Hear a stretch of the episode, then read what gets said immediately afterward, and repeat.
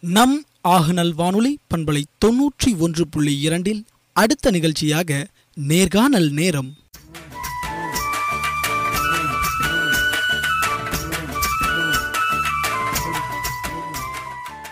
நேயர்கள் அனைவருக்கும் இனிய வணக்கம். நாம் தொடர்ந்து இணைந்திருப்பது ஆகநல் வானொலி பண்பலை தொன்னூற்றி ஒன்று புள்ளி இரண்டு.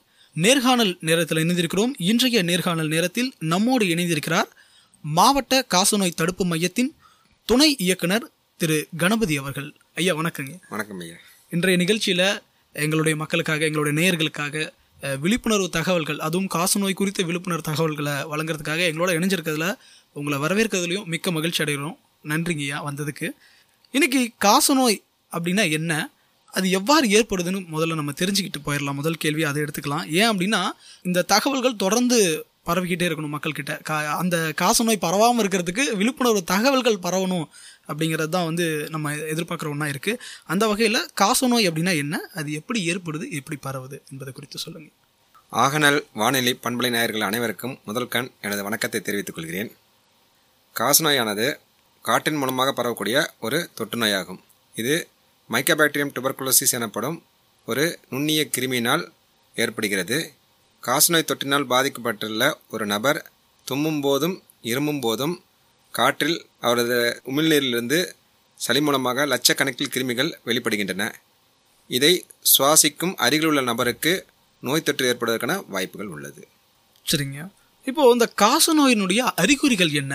இப்போ எனக்கு காசநோய் வந்திருக்குது அப்படின்னு வந்திருக்குதான்னு ஒருத்தர் சந்தேகப்படணும் அப்படின்னா என்ன மாதிரியான அறிகுறிகள்லாம் வச்சு வந்து அவர் தெரிஞ்சுக்கலாம் காசநோயை? பொதுவாக இரண்டு வாரங்களுக்கு மேல் இருமல் சளி சளியில் ரத்தம் கலந்து வருதல் உடல் எடை குறைவு பசியின்மை மாலை நேர காய்ச்சல் இரவில் வியர்த்தல். இது போன்ற அறிகுறிகள் இருப்பின் அந்த நபர் காசநோயினால் பாதிக்கப்பட்டிருக்கலாம் என சந்தேகப்பட வேண்டும். யாருக்கெல்லாம் காசநோய் வர வாய்ப்பு அதிகம்? ஏன்னா வந்து சில நோய்கள் வந்து ஒரு குறிப்பிட்டவர்களுக்கு வந்து அதிகமாக வர வாய்ப்பு இருக்குது அப்படின்னு சொல்லப்படுது. அந்த மாதிரி காசநோய் வந்து இவர்களுக்கெல்லாம் வருவதற்கு அதிக வாய்ப்புகள் இருக்குது அப்படின்னு ஏதாவது வகைகள் இருக்குங்களா? காசநோய் குறிப்பாக உடல் எதிர்ப்பு சக்தி குறைவாக உள்ள நபர்களுக்கான வாய்ப்புகள் வருவதற்கான வாய்ப்பு மிக மிக அதிகம். குறிப்பாக குழந்தைகளுக்கும் மற்றும் வயது முதிர்ந்தவர்களுக்கும் சக்கரை நோயினால் பாதிக்கப்பட்டவர்களுக்கும் எச்ஐவி நோயினால் பாதிக்கப்பட்டவர்களுக்கும் சிறுநீரக செயலிழப்பு ஏற்பட்டு டயாலிசிஸ் சிகிச்சை பெற்றுக்கொண்டுள்ள பெற்று வரும் நபர்களுக்கும் மற்றும் புற்றுநோயினால் பாதிக்கப்பட்டு கீமோதெரப்பி எனப்படும் சிகிச்சையில் இருக்கும் நபர்களுக்கும் உடல் உறுப்பு மாற்று அறுவை செய்த நபர்களுக்கும் இவர்களுக்கு காசநோய் வருவதற்கான வாய்ப்பு மிக மிக அதிகம். குறிப்பாக சர்க்கரை நோயினால் பாதிக்கப்பட்ட மக நபர்கள் அவருடைய சர்க்கரை கட்டுப்பாட்டு அளவில் இல்லாமல் இருந்தால் அவருடைய வாழ்நாளில் காசநோய் வருவதற்கான வாய்ப்பு நாற்பது சதவீதம் ஆகும். அதுபோன்று எச்ஐவினால் பாதிக்கப்பட்ட நபர்கள் அந்த கூட்டு மருந்து சிகிச்சை எச்ஐவிக்கு உண்டான கூட்டு மருந்து சிகிச்சையை முழுமையாக எடுத்துக்கொள்ள வேண்டும். அவர்களுக்கு ஒவ்வொரு வருடமும் பத்து சதவீதம் காசநோய் வருவதற்கான வாய்ப்பு உள்ளது. அவர்களுடைய வாழ்நாளில் அவர்களுக்கு காசநோய் வருவதற்கான வாய்ப்பு அறுபது சதவீதம் ஆகும். இப்போ இந்த காசநோயை கண்டறியும் முறைகள் என்னென்னலாம் என்னெல்லாம் இருக்குது குறிப்பாக அந்த சளி பரிசோதனை அப்படின்னா என்னென்னு நேர்களுக்கு தெரிஞ்சால் அந்த பரிசோதனை செய்து கொள்ள தயங்குபவர்கள் முன் வந்து செஞ்சுக்குவாங்க. இந்த மாதிரியான அறிகுறிகள் இருக் இருக்கிறது தெரிஞ்சதுன்னா. அந்த பரிசோதனை முறைகள் பற்றி சொல்லுங்கள் காசநோய்க்கான அறிகுறிகள் இருப்பின் காசநோயை கண்டறிய சளி பரிசோதனை ஊடுகதிர் பரிசோதனை மற்றும் திசு பரிசோதனை இரத்த பரிசோதனை போன்ற பிரச்சனைகள் உள்ளன. இதில் முக்கியமான பரிசோதனை சளி பரிசோதனை ஆகும்.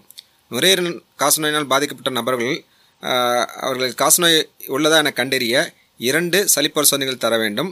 ஒரு சளியானது இயர்லி மார்னிங் எனப்படக்கூடிய காலை நேரத்தில் வரக்கூடிய ஒரு சளியும் மற்றொரு சளியானது ஆன் த ஸ்பாட் என்ற என்ற அடிப்படையில் சளி பரிசோதனை செ- செய்யக்கூடிய இடத்திலேயே இன்னொரு இன்னொரு சளியும் எடுத்து பரிசோதனைக்கு தர வேண்டும். இந்த சளி பரிசோதனையானது மைக்ரோஸ்கோப்பி மூலமாக இந்த சளியில் கிருமி உள்ளதா என கண்டறியப்படும். நமது சேலம் மாவட்டத்தில் எண்பத்தெட்டு அரசு மருத்துவமனைகளில் சளி பரிசோதனை நுண்ணோக்கி மையங்கள் உள்ளன. இந்த மையங்கள் அனைத்திலும் அஹ், உள்ளதா என இலவசமாக பரிசோதனை செய்யப்படும். இது தவிர நமது மாவட்டத்தில் ஏழு அரசு மருத்துவமனைகளில் ட்ரூ நாட் எனப்படும் ஒரு பரிசோதனை வசதியும் சேலம் மருத்துவக் கல்லூரி மருத்துவமனையில் சிபி நாட் எனப்படும் நுண்ணீர் பரிசோதனை வசதியும் உள்ளது. இந்த இந்த பரிசோதனைகள் அனைத்துமே வந்து இலவசமாக செயல்பட்டு வருகிறது. நிச்சயமாங்க. இப்போ அந்த வாகனத்தில் வந்து பரிசோதனை செய்கிறதெல்லாம் கேள்விப்பட்டோம் நாங்கள் அது எந்த மாதிரியான வசதிகள் செஞ்சுட்ருக்கீங்க இந்த மக்களுக்காக?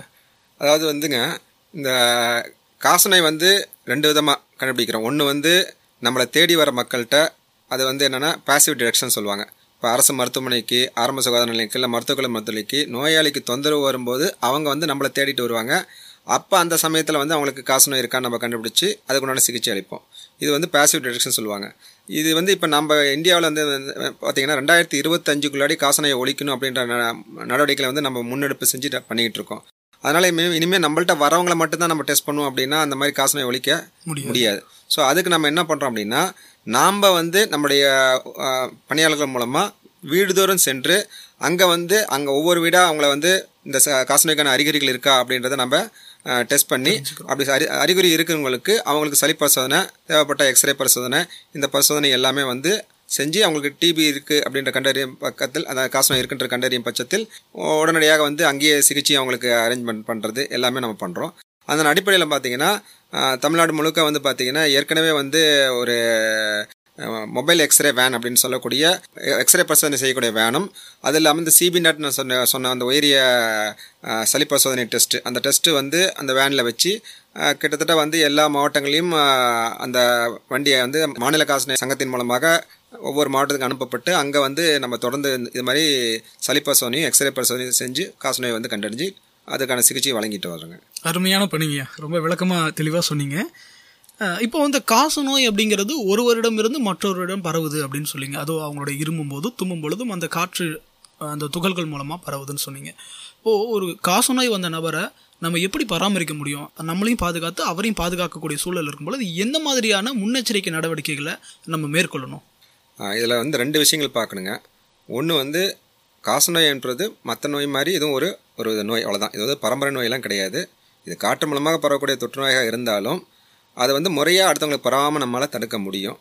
அதனால் எக்கார்ந்து கொண்டும் இந்த காசநோயினால் பாதிக்கப்பட்டவங்கள அவங்க குடும்ப உறுப்பினர்களோ இல்லை மற்ற நபர்களோ எப்பயுமே வந்து ஒதுக்கக்கூடாதுங்க இது வந்து சாதாரண ஒரு சளிக்காய்ச்சல் மாதிரி தான் இதுவும் ஒரு வியாதி. இந்த சளிக்காய்ச்சலுக்கு ஒரு நாலஞ்சு நாள் நம்ம ட்ரீட்மெண்ட் பண்ணுவோம். இது கொஞ்சம் ஒரு ஆறு மாதங்கள் நம்ம சிகிச்சை எடுக்க வேண்டியது வரும். அவ்வளோதான் ஒன்றும் மற்றபடி முழுமையாக நூறு சதவீதம் குணப்படுத்தக்கூடிய நோய் தான்.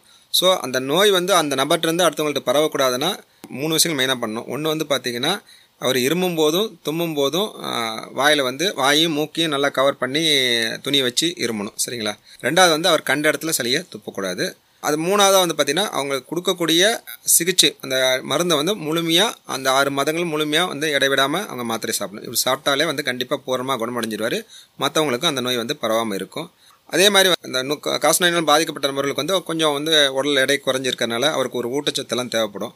உறுப்பினர்கள் குடும்ப உறுப்பினர்களுக்கு அவருக்கு தேவையான புரதச்சத்து உள்ள உணவெல்லாம் கொடுத்து அவரை வந்து ஆதரவோட பராமரிக்கணும். அதுதான் ரொம்ப முக்கியம். அவரை தனித்து வைக்கிறது ஒதுக்கி வைக்கிறது அந்த மாதிரியான எந்த ஒரு சூழ்நிலையும் இருக்கக்கூடாது. அவரை வந்து நான் அவருக்கு அந்த குடும்பத்தில் அவரும் ஒரு உறுப்பினராக அவரை வந்து நோயாளியாகவே கா ட்ரீட்மெண்ட் பண்ணக்கூடாது. அவரை வந்து அவருக்கு உண்டான சி- சிகிச்சையோட சேர்த்து அவருக்கு உண்டான அன்பும் ஆதரவும் ப்ளஸ் இந்த ஊட்டச்சத்து இது எல்லாமே வந்து கேர் பண்ணி பார்த்துக்கிட்டாங்கன்னா கண்டிப்பாக வந்து நல்ல நிலைமையில அவர் முன்னேறி வந்துடுவாருங்க குணமாயிருவார். நிச்சயமாங்க. நீங்க சொன்னதுல ஒரு முக்கியமான விஷயம் வந்து காசநோய் முழுமையாக குணப்படுத்தக்கூடிய ஒன்று அப்படிங்கிறதுனால ஒரு குறிப்பிட்ட கால அளவுல அவரை வந்து நம்ம பராமரிச்சு பார்த்துக்கிட்டோம்னாலே சரியாயிடும் சரியாயிரும் இப்போ அஹ், பெரும்பாலான நோய்களுக்கு மருத்துவர்கள் என்ன சொல்றாங்கன்னா மருந்து எடுத்துக்கிட்ட அஹ், எடுத்துட்டு இருக்க காலத்திலே வந்து அது பரவும் தன்மை குறைஞ்சிருன்றாங்க இப்போ காசநோய் எப்படிங்க? அந்த மாதிரி. ஆமாங்க. காசநோயை பொறுத்த வரைக்கும் சிகிச்சை ஆரம்பித்து அடுத்த நாற்பத்தெட்டு மணி நேரத்தில் அந்த காசநோயினுடைய வீரியம் குறைஞ்சிருங்க. யூஸ்வலாக வந்து பார்த்தீங்கன்னா மாலை நேர காய்ச்சல் அதெல்லாம் இருக்கும்பாங்க. ட்ரீட்மெண்ட் ஆரம்பிக்கும் முன்னாடி ஒரு டோஸ் ஆரம்பிச்ச உடனே ஒரு டிபி மாத்திரை ஒரு டோஸ் போட்ட உடனே பார்த்தீங்கன்னா அடுத்த நாள் ஃபீவர் எல்லாமே செட்டில் ஆயிரும். அது மாதிரி அது இல்லாமல் அவங்களுடைய அந்த நோய் தொற்றும் தன்மை வந்து பார்த்தீங்கன்னா ஃபார்ட்டி எயிட் ஹவர்ஸில் வந்து கம்ப்ளீட்டாக குறைஞ்சிரும். வித்தின் வந்து ஃபிஃப்டீன் டேஸில் வந்து அவங்க வந்து அவங்களோட இன்ஃபெக்டிவிட்டி ரொம்ப குறைஞ்சிரும். அதாவது நோயை பரப்பக்கூடிய தன்மை ரொம்ப குறைஞ்சிரும். அதனால் வந்து சிகிச்சை எடுத்துட்டாங்கன்னா முழுமையாக வந்து உங்களை குணப்படுத்த முடியும். மற்றவங்களுக்கு பரவும் தன்மையும் ரொம்ப ரொம்ப குறையும். யூஸ்வலாக அதுதான் சொல்லுவோம். அதாவது சிக ஒரு காசநோயில் கண்டறிச்சு அவருக்கு நம்ம சிகிச்சை அளிக்காமல் விட்டுட்டுனா அவர் மூலமாக பார்த்தீங்கன்னா ஒரு வருஷத்தில் பத்துலேருந்து பதினஞ்சு பேருக்கு வந்து காசநோய் பரவதுக்கான வாய்ப்பு இருக்குது ஸோ அதனால் கண்டுபிடிக்கிறதோட நம்ம நிறுத்தக்கூடாது. டயக்னோசிஸ் பண்ணிட்டா அடுத்து அவங்களுக்கு ட்ரீட்மெண்ட்டும் இமீடியட்டாக ஸ்டார்ட் பண்ணணும். எவ்வளோக்கு எவ்வளோ குயிக்காக நம்ம ஸ்டார்ட் பண்ணுறோமோ அது மூலமாக அவருக்கும் நம்ம வந்து சேஃப்டி அவருடைய பாதுகாப்பை உறுதிப்படுத்திக்கிறோம்.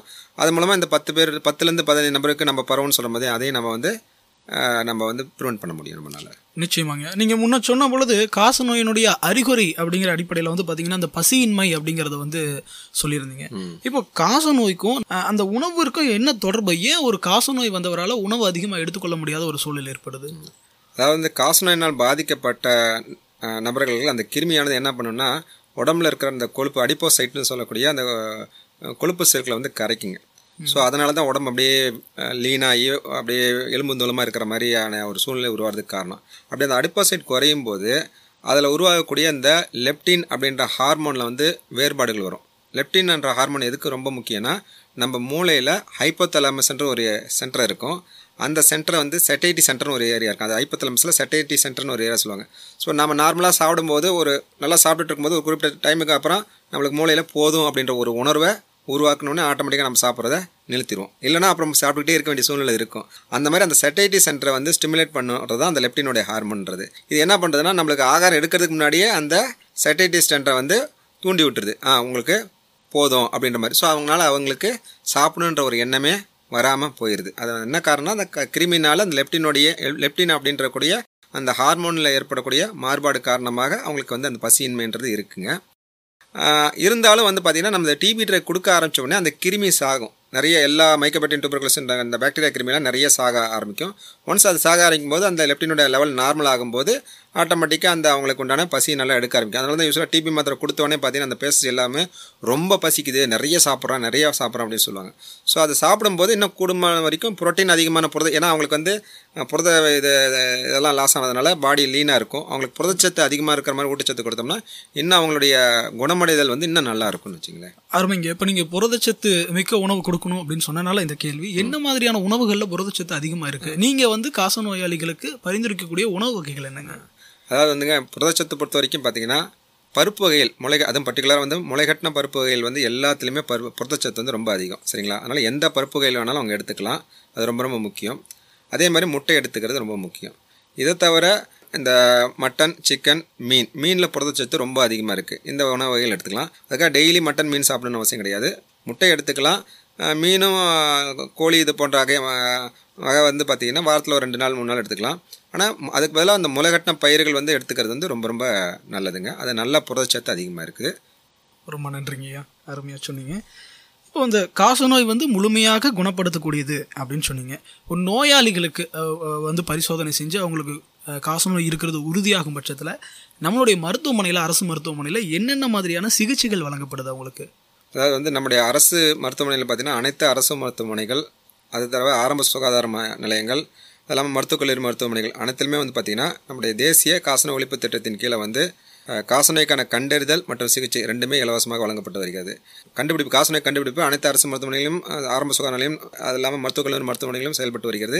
சிகிச்சையும் அதே மாதிரி அனைத்து மருத்துவக் கல்லூரி மருத்துவமனை ஆரம்ப சுகாதார நிலையங்கள் அரசு மருத்துவமனைகள் எல்லாத்துலேயுமே நம்ம வந்து சிகிச்சையும் இலவசமாக செய்யப்பட்டு வருகிறது. ஸோ இந்த காசநோயினால் பாதிக்கப்பட்டு அவங்களுக்கு இரு- இருக்கு காசநோயின்னு கண்டுபிடிச்சாங்கன்னா அவங்களுக்கு வந்து முதல்ல வந்து ஒரு மருந்துக்கு கட்டுப்படக்கூடிய காசநோயா அல்லது மருந்துக்கு கட்டுப்படாத பன்மருந்து எதிர்ப்பு வீரிய காசநோயா அப்படின்றத அந்த நான் சொன்னல சிபி நாட்டு அல்லது ட்ரூ நாட்டு அப்படின்ற கருவி மூலமாக கண்டுபிடிப்பாங்க. அதில் ரெண்டு மணி நேரத்தில் நம்மளுக்கு ரிப்போர்ட் கிடச்சிருங்க. இப்போ ஒரு அந்த அந்த சளி பர்சனை பண்ணும்போது அந்த சளியில் வந்து ட்ரூ நாட்லேயோ அல்லது சிபி நாட்லேயோ பண்ணும்போது ரெண்டு மணி நேரத்தில் அந்த மைக்கோபாக்டீரியம் டியூபர்குலஸ் என்ற கிருமி இருக்குதா அப்படின்றத கண்டுபிடிக்கலாம்.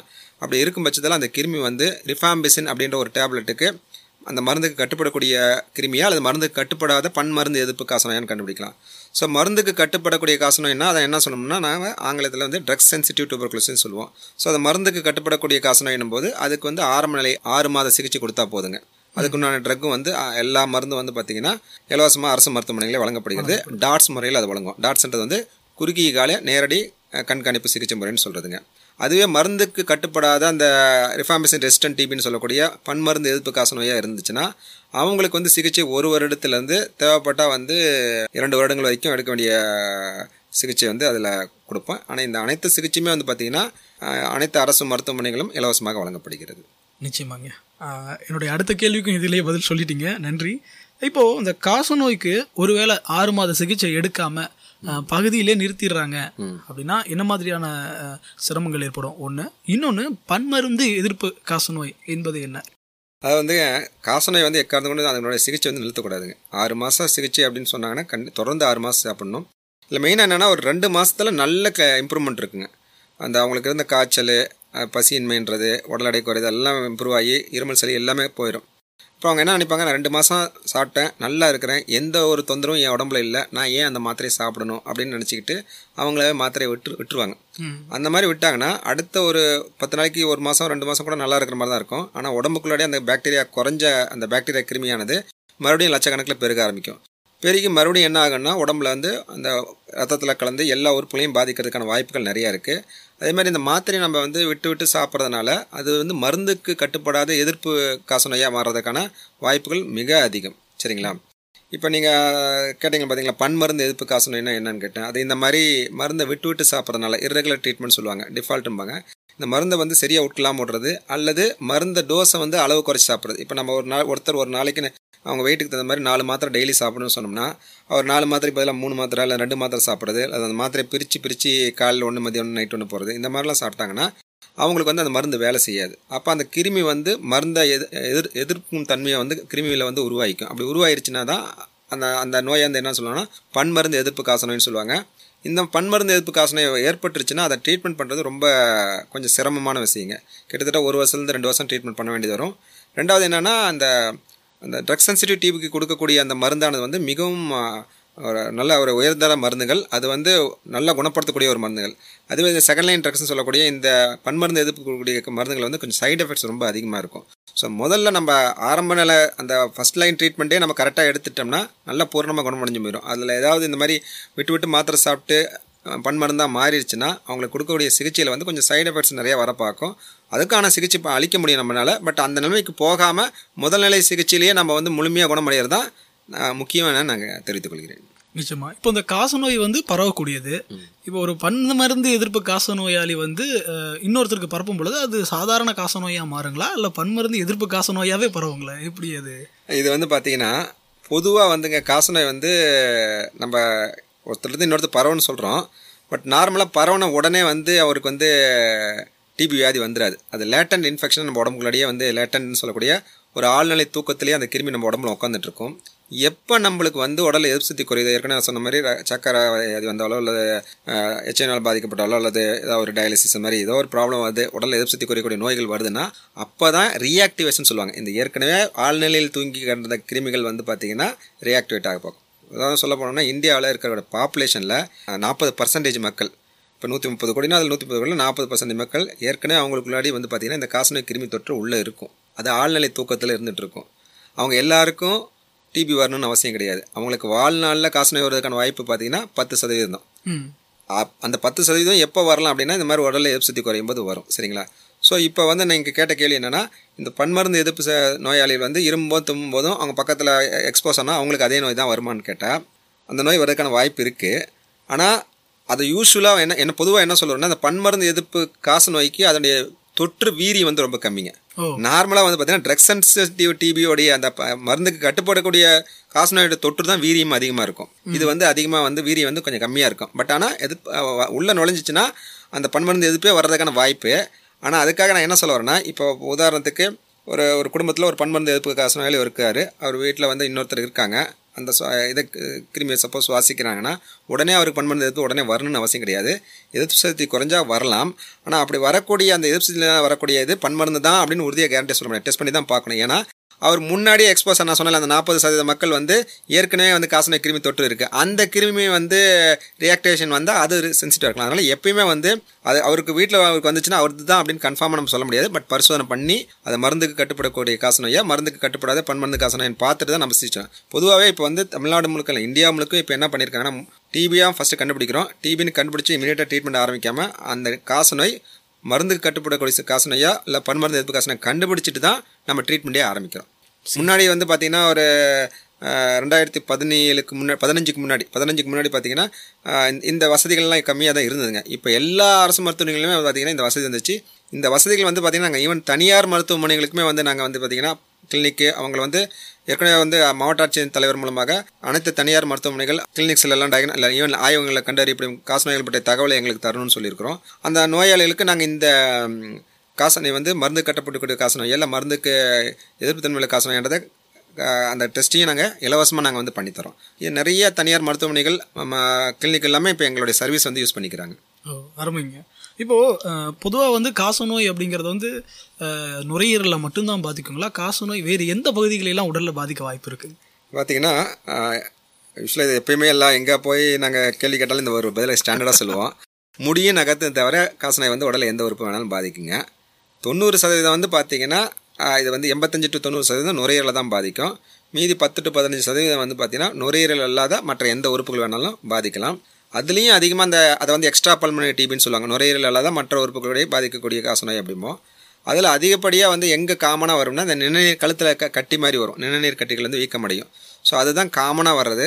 பட் அதை தவிர மூளையில் வரலாம் இருதயத்தில் வரலாம் வயிற்றுலையும் வரலாம் எலும்புகளில் வரலாம் ஸ்பைன் டிபி இது மாதிரி எதில் வேணாலும் காசநோய் வரலாம்.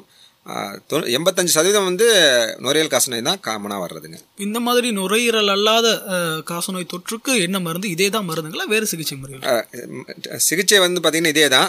இதுலேயும் ரெண்டு அதே ஏற்கனவே சொன்ன மாதிரி மருந்துக்கு கட்டுப்படக்கூடிய காசநோயா இல்லை மருந்துக்கு கட்டுப்படாத வீரிய காசநோய்னு கண்டுபிடிப்போம். மருந்துக்கு கட்டுப்படக்கூடிய காசநோயாக இருக்கிற பட்சத்தில் இதே ஆறு மாத சிகிச்சையும் மருந்துக்கு கட்டுப்படாத வீரிய காசநோய் இருக்கும்போது அதுக்கு தகுந்த மாதிரி சிகிச்சையும் நம்ம கொடுப்போம். இல்லை ஒரே ஒரு இது என்னென்னா இந்த கால அளவு மட்டும் மாறுங்க. இப்போ நுரையீரல் காசநோயாக இருந்துச்சுன்னா ஆறு மாத சிகிச்சை கொடுப்போம். அதுவே வந்து மூளையில் இருக்கக்கூடிய காசநோயாக இருக்குது அல்லது எலும்பில் வரக்கூடிய காசநோயாக இருந்தால் ஒம்பது மாத சிகிச்சை வரைக்கும் கொடுக்க வேண்டியது வரும். சில சமயம் அந்த கன்சர்ன் ஸ்பெஷலிஸ்ட் அவங்க சொல்கிறத பொறுத்து எந்த அளவுக்கு இம்ப்ரூவ்மெண்ட் அவங்களுக்கு இருக்குன்னு பார்த்துட்டு ஒன் இயர் வரைக்குமே கூட அந்த ட்ரீட்மெண்ட் வந்து நம்ம எக்ஸ்டெண்ட் பண்ண வேண்டிய சூழ்நிலை வரலாம். நிச்சயமாங்க. இப்போ இந்த காசு நோயால் பாதிக்கப்பட்டவர்கள் அவர்களுக்கு ஏற்படக்கூடிய பொருளாதார இழப்புகளுக்கு அதாவது மற்ற உதவிகள் என்ன மாதிரியான அரசு திட்டங்கள் காசு நோயாளிகளுக்கு அரசால் தமிழக அரசால் வழங்கப்படுது? காசநோயால் பாதிக்கப்பட்ட அனைத்து நோயாளிகளுக்கும் அது தனியார் மருத்துவமனையில் கண்டுபிடிச்சு அங்கே ட்ரீட்மெண்ட் எடுத்துகிட்டு இருந்தாலும் சரி அல்லது அரசு மருத்துவமனையில் கண்டறிந்து அங்கே அவங்க அரசு அரசாங்க மருத்துவமனையில் ட்ரீட்மெண்ட் எடுத்துருந்தாலும் சரி அவங்களுக்கு அவங்களுடைய ஊட்டச்சத்து நிலைமையை வந்து அதிகப்படுத்தணும் அப்படின்றதுக்காக மாதந்தோறும் ஐநூறுரூபாய் நிக்ஷே போஷன் யூஸ் யோஜனா அப்படின்றக்கூடிய ஊட்டச்சத்துக்காக அந்த திட்டத்தின் கீழே வந்து பார்த்திங்கன்னா மாதந்தோறும் ஐநூறுரூபாய் வந்து அவங்களுடைய வங்கி கணக்கில் நேரடியாக வங்கி கணக்கில் அரசால் பணம் வந்து அனுப்பப்படுகிறது. அது வந்து பார்த்திங்கன்னா அவங்களுடைய சிகிச்சை காலம் முடியும் வரைக்கும் அந்த அமௌண்ட் பணம் வந்து அவங்களுக்கு கிடைக்கும். அந்த பணத்தை வச்சு அவங்க வந்து நல்ல சத்தான ஆகாரங்கள் வாங்கி நல்லா அவங்களோட உடம்பை வந்து ப்ரோட்டீன் டயட்டாக சாப்பிட்டு அவங்க உடம்பை வந்து இம்ப்ரூவ் பண்ணிக்கணும் அப்படின்றதுக்காக தான் அந்த இதை தராங்க. இதை தவிர பார்த்திங்கன்னா நம்முடைய முதலமைச்சர் உழவர் பாதுகாப்பு திட்டத்தில் வந்து பார்த்திங்கன்னா அந்த இந்த காசநோயால் பாதிக்கப்பட்ட நபர்களுக்கு மாதம் ஆயிரம் ரூபாய் உதவித்தொகை வந்து அவங்களுடைய சிகிச்சை காலம் முடிகிற வரைக்கும் ஆறு மாதங்கள் சிகிச்சை காலம்னா ஆறு மாதங்களுக்கு அவங்களுக்கு வந்து அந்த உதவித்தொகை வழங்கப்படுகிறது. நிச்சயமாங்க. ரொம்ப அருமையான தகவல்கள் நிறைய சொன்னீங்க. இது வந்து விழிப்புணர்வு நிகழ்ச்சி அப்படிங்கிறனால இவ்வளவு தகவல்களையும் கேட்டுக்கொண்டிருக்கக்கூடிய நேயர்கள் பல தகவல்களை உள்ளே வாங்கியிருப்பாங்க. அவங்கள இன்னும் கொஞ்சம் விழிப்படைய வைக்கும் விதமாக இந்த இறுதி கேள்வியை உங்களோட வைக்கிறேன். காசநோயற்ற சமூகத்தினை உருவாக்குவதில் குடிமக்களின் பங்கு என்ன அப்படின்னு நீங்கள் நினைக்கிறீங்க? அதாவது பார்த்திங்கன்னா இந்தியாவில் ரெண்டாயிரத்தி இருபத்தஞ்சுக்குள் காசநோய் இல்லா இந்தியா காசநோய் இல்லா தமிழகம் காசநோய் இல்லாத நமது சேலம் மாவட்டம் அப்படின்ற உருவாக்கும் நோக்கில் நாங்கள் அனைவரும் ஒன்றிணைந்து செயல்பட்டு கொண்டிருக்கிறோம். இதில் குடிமக்களின் பங்குன்னு பார்க்கும்போது கா முதல்ல வந்து இந்த காசநோய் அப்படின்ற விழிப்புணர்வை அடுத்தவங்கள்ட்ட வந்து அவங்க எடுத்துரைக்கணும். அவங்களுடைய நண்பர்கள் உறவினர்கள் எங்கெங்கெல்லாம் வாய்ப்புகள் கிடைக்குதோ ஒரு கூட்டத்தில் பேசுகிற வாய்ப்போ அல்லது எங்கேயாவது பொதுமக்கள்கிட்ட பேசுகிற வாய்ப்போ அல்லது ஒரு க- கல்யாண மண்டபத்திலேயோ ஒரு சமூகம் வந்து எங்கெங்கெல்லாம் கூடுதோ அங்கெல்லாம் காசநோயை பற்றிய விழிப்புணர்வை வந்து அவங்க எடுத்து வைக்கணும். ரெண்டாவது வந்து பார்த்திங்கன்னா இந்த காசநோய் வந்து அடுத்தவங்கள்ட்ட பரவாமல் தடுக்கிறதுக்கான வழிமுறைகளை பின்பற்ற சொல்லணும். அதாவது வந்து க இருமும் போதும் தும்பும் போதும் வாயில் துணி வச்சு இருமணுன்றது. அதே மாதிரி வந்து கண்ட இடத்துல சளி துப்பக்கூடாது அப்படின்ற அந்த இதையும் அவங்க சொல்லலாம். அப்புறம் வந்து பார்த்திங்கன்னா இவங்களே வந்து டாட் ப்ரொவைடராகவும் ஆக்ட் பண்ணலாம். அதாவது வந்து இப்போ என்ன மருந்து மாத்திரைகள் வந்து பார்த்திங்கன்னா அதை கொடுக்கக்கூடிய ஒரு நபராகவும் அவங்க ஒழுங்காக முறையாக சிகிச்சை எடுத்துக்கிறாங்களா அவங்க ஆறு மாதம் தொடர்ந்து அந்த மாத்திரையை சாப்பிட்றாங்களா அப்படின்ற கண்காணிக்கிற டாட் ப்ரொவைடர் அப்படின்ற ரோல் எடுத்தும் அவங்க செயல்படலாம். சரிங்களா? இதை தவிர வந்து பார்த்திங்கன்னா மேலும் முக்கியமாக சமூகத்தால் பாதுகாக்கப்படுவதற்கும் காசநோயாளிகள் எந்த ஒரு அவமரியாதைக்கு ஆளாகாமல் இருப்பதற்கும் வந்து அவங்க பார்த்துக்கணும். அது ரொம்ப ரொம்ப முக்கியம். அவங்க எக்காரணம் கூட ஒதுக்கக்கூடாது. இது வந்து ஒரு மு- இது வந்து பரம்பரை நோய் கிடையாது. இந்த நோயை வந்து குணப்படுத்தக்கூடிய நோய் தான் அப்படின்ற அந்த ஒரு தெளிவு வந்து எல்லாருக்குமே இருக்கணும். எக்காரணம் கொண்டு ஒதுக்கக்கூடாது. ஸோ என்ன கேட்குறேன்னா இந்த ரெண்டாயிரத்தி இருபத்தஞ்சுக்குள்ளாடி இந்த காசனை ஒழிக்கணும் அப்படின்னா பொதுமக்களுடைய பங்கு வந்து ரொம்ப ரொம்ப முக்கியம். அவங்க வந்து இந்த இந்த மாதிரி அறிகுறிகள் ரெண்டு வாரத்துக்கு மேலே இருமல் சளி பசியின்மை உடல் எடை குறைதல் மாலை நேர காய்ச்சல் இந்த மாதிரி அறிகுறி இருந்துச்சுன்னா உடனே அருகில் உள்ள அரசு மருத்துவமனை அணுகி அவங்களுக்கு சளி பரிசோதனை மற்ற ஏதாவது பரிசோதனைகள் காசனைக்கான பரிசோதனைகளை செய்து அதில் வந்து தெளிவுபட்டிருக்கணும். அப்படி சப்போஸ் காசநோய் இருக்குது அப்படின்னா உடனே அதற்கான சிகிச்சை எடுத்து முழுமையாக குணம் அடைஞ்சிட்டாங்கன்னா அவங்களும் ஒரு காசநோய் வென்ற சாம்பியன் டிபி சாம்பியன் அவங்களும் வந்து சொல்லலாம். இல்லை மெயினாக வந்து பார்த்திங்கன்னா பெண்கள் ரொம்ப இந்த விழிப்புணர்வு ரொம்ப ரொம்ப முக்கியம். ஏன்னா அவங்க தான் வந்து பார்த்தீங்கன்னா கொஞ்சம் ரீச் ஆக மாட்டாங்க அவ்வளோ சீக்கிரத்தில். ஆண்கள் வந்து வெளியே போகிறாங்க வராங்க குழந்தைங்களுக்கு ஏதாவது தந்தோம்னா கூட உடனே வந்து வந்து பார்த்துறாங்க பட் பெண்கள் பொறுத்த வரைக்கும் என்ன பார்த்தீங்கன்னா இன்னமும் வந்து நம்ம சமுதாயத்தில் வந்து மற்றவங்களுக்கு போக தான் அவங்களுக்கு அப்படின்ற மாதிரி இருக்காங்க. இந்த அதை வந்து மாறணும். அவங்களும் வந்து விழிப்பு இந்த செல்ஃப் ஹெல்ப் குரூப்ஸ்லாம் இதை பற்றி பேசணும் அவங்க. தெளிவாக அந்த மகளிர் சுய குழுக்கள்லாம் வந்து காசநோய் பற்றி விழிப்புணர்வை ஏற்படுத்தி ஏன்னா அவங்களுக்கு வந்து வந்து ஏதாவது தொந்தரவு இருந்தால் உடனே வந்து பார்க்கணும். ஏன்னா கடைசி நேரத்தில் வந்து பார்க்கும்போது காசநோய் குணப்படுத்த முடியும். ஆனால் உள்ள உடல் உறுப்பில் ஏற்படக்கூடிய பாதிப்பு வந்து அது மாற்ற முடியாது. அந்த பாதிப்பு ஆயிடுச்சுன்னா அவங்களுக்கு கொஞ்சம் அவங்களுடைய செயல்பாடுகள் மூச்சு வாங்குறது இந்த மாதிரி தொந்தரவுலாம் அதிகமாக இருக்கும். ஸோ ஆரம்ப நிலையிலே காசநோயை கண்டடித்து குணப்படுத்துறது தான் ரொம்ப ரொம்ப முக்கியம். அதன் அடிப்படையில் இந்த மாதிரி விழிப்புணர்வு தகவல்களை அனைவருக்கும் தெரிவித்து காசநோய் இல்லாத ஒரு இந்தியாவையும் தமிழகத்தையும் சேலம் மாவட்டத்தையும் உருவாக்க அனைவரும் பங்களிக்கும் என வேண்டும் என கேட்டுக்கொள்கிறேன்.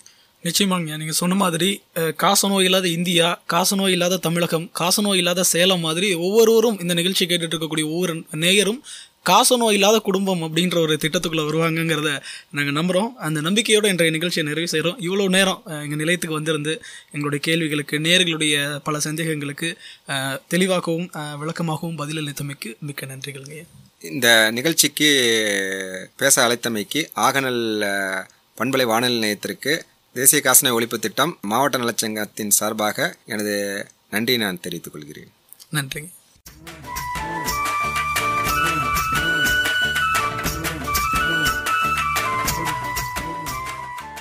நீங்கள் தொடர்ந்து கேட்டுக்கொண்டிருப்பது நமது ஆகநல் வானொலி தொன்னூற்றி ஒன்று புள்ளி இரண்டு அலைவரிசை. கேட்டு மகிழுங்கள்.